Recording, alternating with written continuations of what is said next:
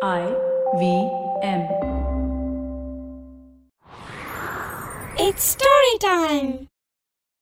யாருக்கோ எப்பவோ செய்யற ஒரு உதவி சரியான சமயத்துல நமக்கே திரும்ப வருங்கிறத இந்த கதையில பார்க்கலாம் இது வரைக்கும் நம்ம சேனலுக்கு சப்ஸ்கிரைப் பண்ணலைன்னா உடனே சப்ஸ்கிரைப் பண்ணி பக்கத்துல இருக்கிற பெல் பட்டனை கிளிக் பண்ணுங்க இந்த கதைகளை இப்போ நீங்க ஸ்டோரி டைம் தமிழ் யூடியூப் சேனல்லையும் ஐவிஎம் பாட்காஸ்ட் ஆப்லையும் மற்ற ஆடியோ தளங்களிலும் கேட்கலாம் ஸ்டோரி டைம் தமிழ் சேனலுக்காக உங்களுடன் ரவிசங்கர் பாலச்சந்திரன் ஒரு சின்ன விளம்பர இடைவேளைக்கு பிறகு கதையை கேட்கலாம்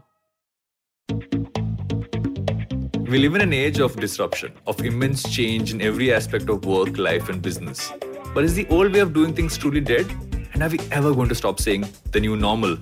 Join me, Varun Dugirala, on Advertising is Dead every Tuesday as I talk to entrepreneurs, leaders, creators, and change makers from across business, media, marketing, and beyond to dig a little deeper into how we got here, what we're doing now, and where we're headed. You can catch all the episodes of Advertising is Dead on the IBM Podcast website, app, or wherever you get your podcast from. வாங்க கதையை தொடர்ந்து கேட்கலாம் முன்ன ஒரு காலத்துல French நாட்டுக்கும் இங்கிலாந்து நாட்டுக்கும் ஒரு பெரிய போர் நடந்துச்சு ரெண்டு நாட்டுக்கும் அந்த போர்னால பெரிய அளவில் பொருளாதார ரீதியாக நஷ்டம் இருந்தாலும் அவங்க விடாம போரை நடத்திக்கிட்டே இருந்தாங்க. போர் தொடங்கினதுலேருந்தே மக்களோட இயல்பு வாழ்க்கை ரொம்ப பாதிக்கப்பட்டுருச்சு. அவங்க குடும்பம் குடும்பமாக போர் நடக்கிற இடத்த விட்டு வேற இடத்துக்கு இடம்பெயர ஆரம்பிச்சாங்க. அப்படி இடம்பெயரும் போது ஏற்கனவே இருந்த இடத்துல அவங்க வாங்கின சொத்துகள் எல்லாம் அப்படியே விட்டுட்டு போற மாதிரி தான் ஆச்சு. அதனால போற இடத்துல பணம் இல்லாம வேலை இல்லாம எல்லாரும் உணவுக்கே ரொம்ப கஷ்டப்பட்டாங்க.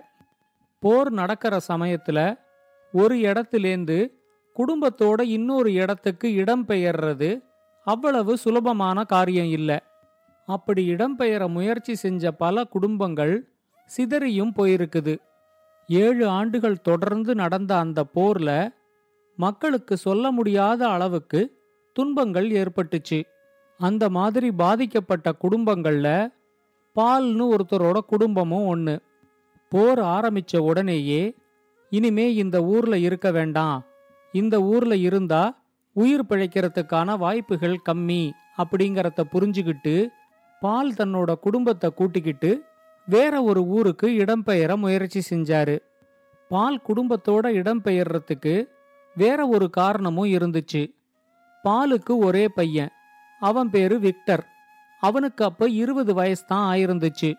சின்ன வயசுலேருந்தே விக்டருக்கு இராணுவத்துல சேரணுங்கிற ஆசை இருந்துச்சு. ஆனா ஒரு போர்ல தன்னோட பையனை பறி கொடுக்கறதுக்கு பாலுக்கு இஷ்டம் இல்லை. அதனால அவரு விக்டரோட ராணுவ ஆசைக்கு தடை போட்டுக்கிட்டே இருந்தாரு. எப்ப வேணா போர் தொடங்கலாம் அப்படிங்கிற சூழ்நிலை வந்ததும் பிரெஞ்சு நாட்டுல ராணுவத்துக்கு ஆள் எடுக்க ஆரம்பிச்சாங்க. ராணுவத்துல சேர விருப்பமில்லாத இளைஞர்களை கூட அவங்க வலுக்கட்டாயமா ராணுவ சேவைக்கு இழுத்துக்கிட்டு போனாங்க. இனிமே இந்த ஊர்ல இருந்தா விக்டர் அவனே போய் ராணுவத்துல சேர்ந்துடுவான் அப்படின்னு நினைச்சுக்கிட்டு பால் உடனே தன்னோட குடும்பத்தை காலி பண்ணிக்கிட்டு வேற ஒரு ஊருக்கு இடம்பெயர முயற்சி செஞ்சாரு. இந்த சூழ்நிலையில போரும் ஆரம்பிச்சிருச்சு. பால் தன்னோட மனைவியையும் விக்டரையும் கூட்டிக்கிட்டு போர் நடந்த இடங்கள் வழியா பயணம் செஞ்சு வேற ஒரு இடத்துக்கு போனாரு.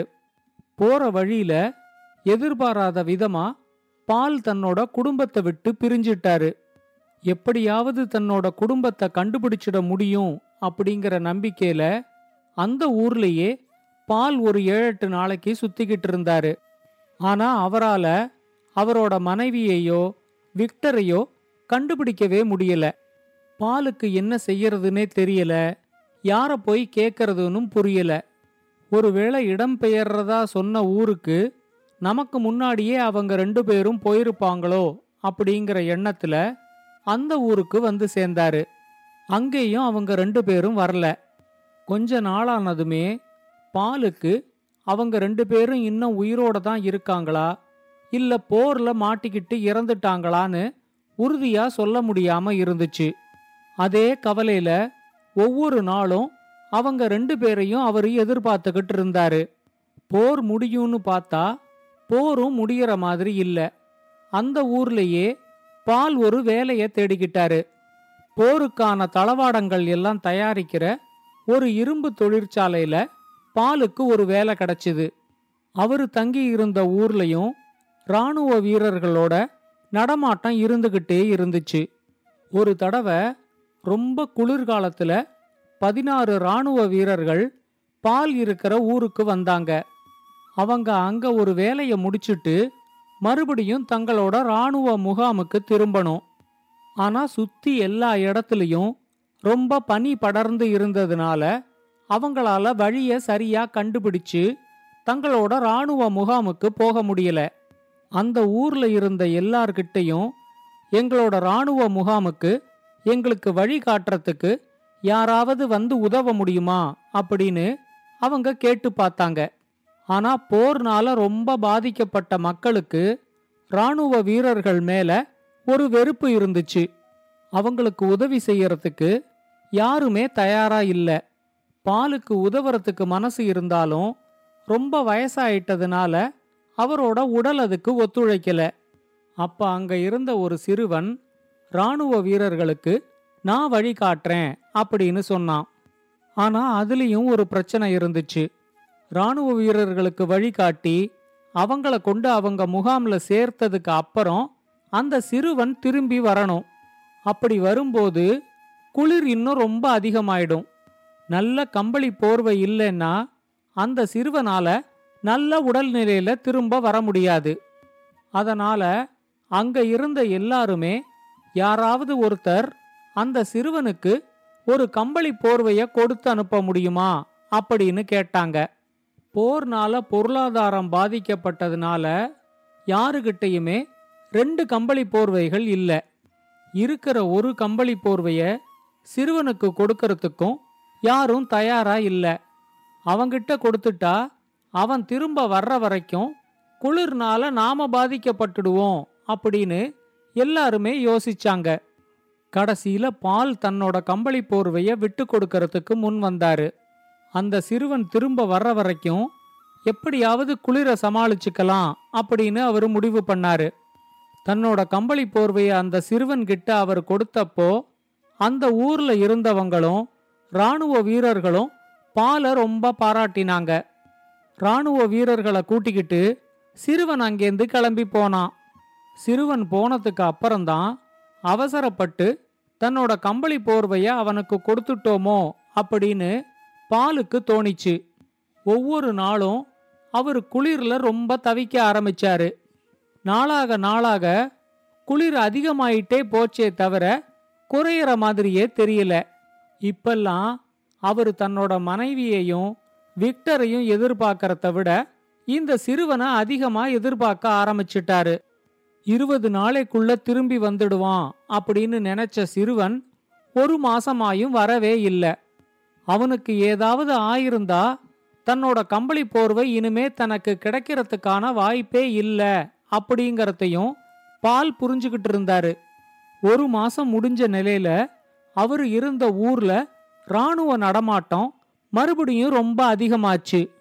ஒவ்வொரு நாளும் புது புது ராணுவ வீரர்கள் வர்றதும் அவங்க அந்த ஊரை சுத்தி பாதுகாப்பு பணியில ஈடுபடுறத பார்க்கும்போதும் அந்த ஊர் மக்களுக்கு இந்த ஊர்லயும் போர் நடக்க போகுதோ அப்படிங்கிற பயம் வர ஆரம்பிச்சுது. இந்த ஊர்ல போர் வந்தா இனிமே இந்த ஊரை காலி பண்ணிக்கிட்டு வேற ஒரு ஊருக்கு இடம் பெயர்றதுக்கு பாலோட மனசுலயும் தெம்பு இல்ல உடம்புலயும் தெம்பு இல்ல. அவர் என்ன செய்யலான்னு யோசிச்சுக்கிட்டு இருக்கும்போது ராணுவத்தை சேர்ந்த ஒரு பெரிய அதிகாரி அந்த ஊருக்கு வந்து சேர்ந்தாரு. அவரு கூடவே அந்த சிறுவனும் வந்திருக்கிறதா தெரிஞ்சதும் தன்னோட கம்பளி போர்வை தனக்கு திரும்ப கிடைச்சிடும் அப்படிங்கிற நம்பிக்கை பாலுக்கு வந்துச்சு. அன்னைக்கு காலையில பொழுது விடிஞ்சதுமே பாலோட வீடு இருந்த பகுதியில ராணுவ நடமாட்டம் ரொம்ப அதிகமாக இருந்துச்சு. கொஞ்ச நேரத்திலேயே அந்த சிறுவன் பாலோட வீட்டுக்கு வந்து சேர்ந்தான். அவன் கூட வந்திருந்த ராணுவ அதிகாரி பாலோட பையன் விக்டர் தான். விக்டர் அந்த ராணுவ அதிகாரியா இருப்பான்னு பால் கொஞ்சம் கூட எதிர்பார்க்கல. அவரோட கண்லேந்து கண்ணீர் வழிஞ்சுகிட்டே இருந்தது. அவரு விக்டர் கிட்ட என்னோட உயிர் போறதுக்கு முன்னாடி மறுபடியும் உன்னை பாப்பேன் நானு. நான் ரொம்ப ஏங்கிக்கிட்டு இருந்தேன். நான் இந்த ஊர்ல தான் இருக்கேன்னு உனக்கு எப்படி தெரிஞ்சிச்சு? அப்படின்னு கேட்டாரு. அப்ப விக்டர் சொன்னா ஆறு வருஷம் முன்னாடி நாங்க ரெண்டு பேரும் உங்களை பிரிஞ்சு போனப்போ அங்க உங்களை தேடாத இடமே பாக்கி இல்ல.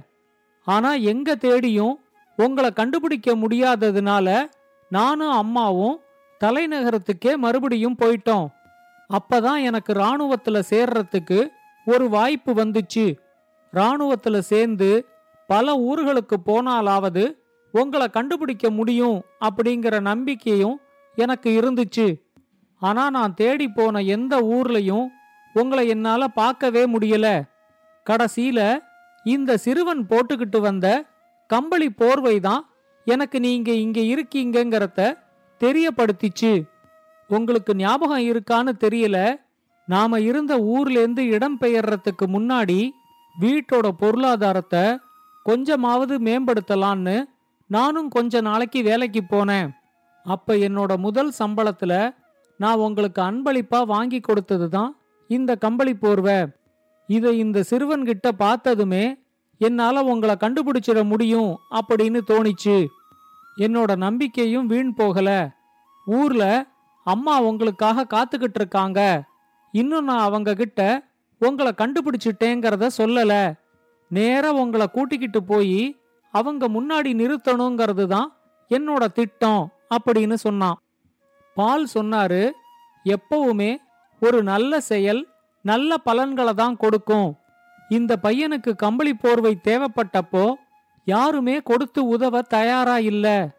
நான் அந்த பையனுக்கு இரக்கம் காட்டி என்னோட கம்பளி போர்வையை அவனுக்கு கொடுத்ததுக்கு இப்ப என்னோட பையன் எனக்கு திரும்ப கிடைச்சிட்டான் அப்படின்னு சொன்னாரு.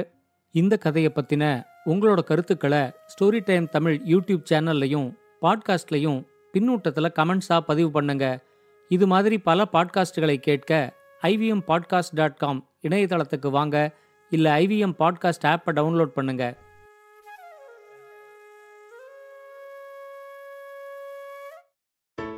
Hey, everybody, let me tell you a little bit about what happened on the IVM Podcast Network this week. We've had some amazing stuff, right? I mean, like, I don't know if you're aware of the redoing or the rebranding of the Traveling Professors show. We called it now Smarter with Sid, which with Siddharth Deshmukh. This week, he examines Netflix getting into e commerce and will this affect how Amazon's dominating the space? Also, let me give you another quick hits to join up on. So on Cyrus Says, Cyrus was joined by Olympic equestrian Imtiaz Anis. And Nishan Burla from the Triangle Offense podcast showed up on Thursday's Cock and Bull to talk about the NBA Finals. On Nankari Sadaf and Archie were joined by Keshu Chaturvedi of the Tere Mere Raste podcast. On Storytellers and Storytellers, Vineet talks to talk to Ashim Mathur from Dolby. And don't forget to follow us on Facebook, Twitter, LinkedIn, and Instagram to keep up with what's going on on the network. And with that, let me also just finally thank our sponsors. They're what makes things possible. We'd like to thank Seat, Cred, Global Victoria, Bank of Baroda, Intuit India, and Lenovo. Thank you so much for making this possible.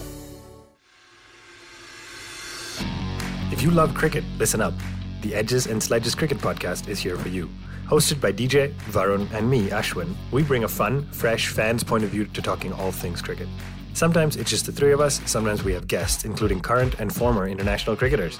For new episodes every week, check out the Edges and Sledges Cricket Podcast on the IVM app, website, or wherever you get your podcasts.